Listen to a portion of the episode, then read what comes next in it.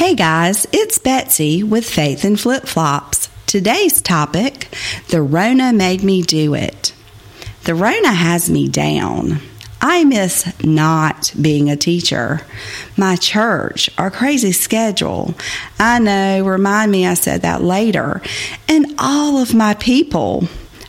I'm sorry, FaceTime and Zoom just ain't the same for me. I like hugs and seeing people up close and personal. Even writing has been hard because I gained my inspiration from all of the stuff I listed above. I have worked through the Rona, thankfully, or I truly would have lost my mind. I will take running my calculator and taxes any day over being trapped at home looking at the same walls day in and day out. We have had some funny things happen to us during this whole crisis, though, so I thought I would share them with you in hopes that our crazy will brighten your day. I was not going to tell this story at all, just because I come out looking, well, like a goofball but it's rather funny. Just remember, I'm a city slicker. I bought a propane fire pit thing because I'm for sure not going to deal with wood and matches. I'm a push button kind of girl. I believe if there's an easy button, you should use it. The other evening, I cut it on by myself and kicked back with my feet on the surround of it, watching the older kids on the trampoline. I wanted peace and quiet and to pretend the whole Rona thing didn't exist. Of course, the whole quiet thing ended in about 3.2 minutes when my oldest barreled over and started talking. You guys, he talks loud. I was thoroughly agitated at the interruption and barely listened, just nodded my head and said, uh huh, a few times. All of a sudden, he yelled, Fire! While I was looking around for the fire in question, Smokey the Bear all but threw me to the ground.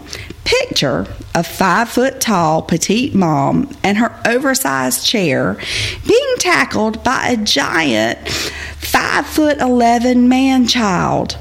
I came up sputtering and fu- confused, like when the waves take you out at the beach, except I was way more mad, kind of like a cat in the middle of a bath the man child jerked off my flip flop, which, by the way, was smoldering like a burning marshmallow.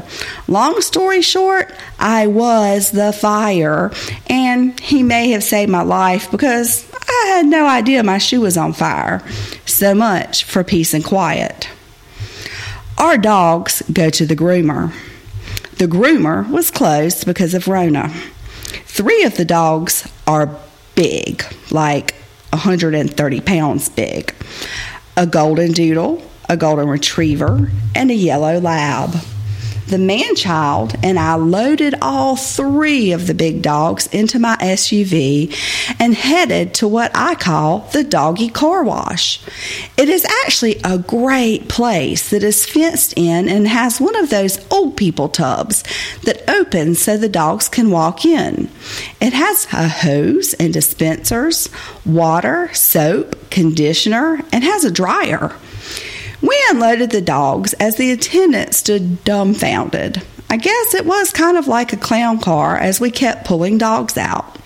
We started with the doodle because he takes longer to dry. He was perfect in the contraption and even stood to partially dry.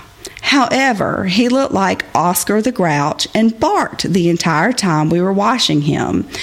And the man child argued, yes, argued, the whole time with the dog. Charlie, be quiet. Ruff, ruff. Why are you talking at me? Ruff, ruff, ruff. This went on until Gibbs, the golden retriever, king of our dogs, walked over, looked at the barking poof ball, jumped on the side of the tub, and gave a lion sized woof in his face. The poof ball shut up, and so did the man child, thankfully. Next up was, in fact, King Gibbs. He is the one that weighs 130 pounds, and he knows it. He was helpful in the fact that he put his front feet up in the tub, but we had to heave ho the backside up and sort of angle him in the tub because a 130 pound furry dog is rather wide for the fancy car wash. This is where all the people, the dogs, and all the stuff got slimed. It takes a lot of water to wash the king, and the king is used to going swimming in the pool and shaking the water off when he gets out. So every time we got him soaked good, he shook and everything in an eight foot radius, including the lady at the air pump, got wet. Sorry, lady. But it was not just water. Remember, I said he was furry and there was soap. So fur and soap were stuck to everything too. Then the machine would run out of money and I would have to dig out the wet debit card to swipe it. It took lots of swipes for Gibbs, enough that the attendant came and asked us if we were okay.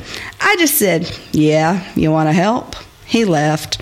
Literally, our whole area was covered in soap, fur, and water, including me, my Kate Spade purse, and the man child by the time we finished.